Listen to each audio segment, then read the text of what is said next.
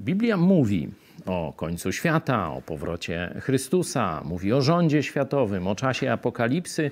To są sprawy bezdyskusyjne. Oczywiście interpretacja, odczytanie zjawisk dzisiejszych to jest oddzielny temat, ale to, że Biblia mówi o rządzie światowym, o czasie apokalipsy, o powrocie Jezusa, to dla wszystkich, nawet mogę powiedzieć wszystkich wyznań chrześcijańskich, jest chyba oczywistymi prawdami biblijnymi. Ale w związku z tymi prawdami mamy dwa podejścia, dwa błędy. Pierwszy, najbardziej popularny błąd, czyli błąd szyderców. Nie? To Biblia też mówi, że w czasach ostatecznych będą ludzie szydzić powszechnie z powtórnego przyjścia Chrystusa. Tym błędem nie będę się dziś zajmował, czyli wyszydzanie, że tego końca świata, rządu światowego nie ma, nie będzie, żyjmy wiecznie tu na ziemi i tak dalej.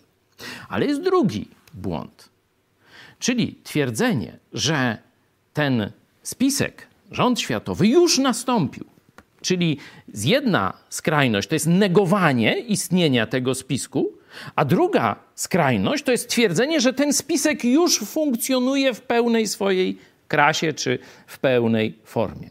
Zobaczcie, że autorzy spisku cieszą się zarówno z tych głupich, którzy szydzą z istnienia spisków światowych, jak i z tych, którzy przeceniają ich zdolności i mówią, że już ten spisek istnieje. Dzisiaj, szczególnie w kręgach chrześcijańsko-prawicowych, konserwatywnych, bardzo wielu ludzi już bije w bębny i trąbi w różne tam rogi, że rząd światowy już nastał, że spisek światowy już pogrąża ludzi. To jest błąd Tesaloniczan. Zobaczcie, drugi list apostoła Pawła do nich apeluje, abyście nie tak szybko dali się zbałamucić i nastraszyć, czy to przez jakieś wyrocznie, czy przez mowę, czy przez list rzekomo przez nas pisany, jakoby już nastał dzień pański i te wszystkie spiski światowe, które się z tym wiążą.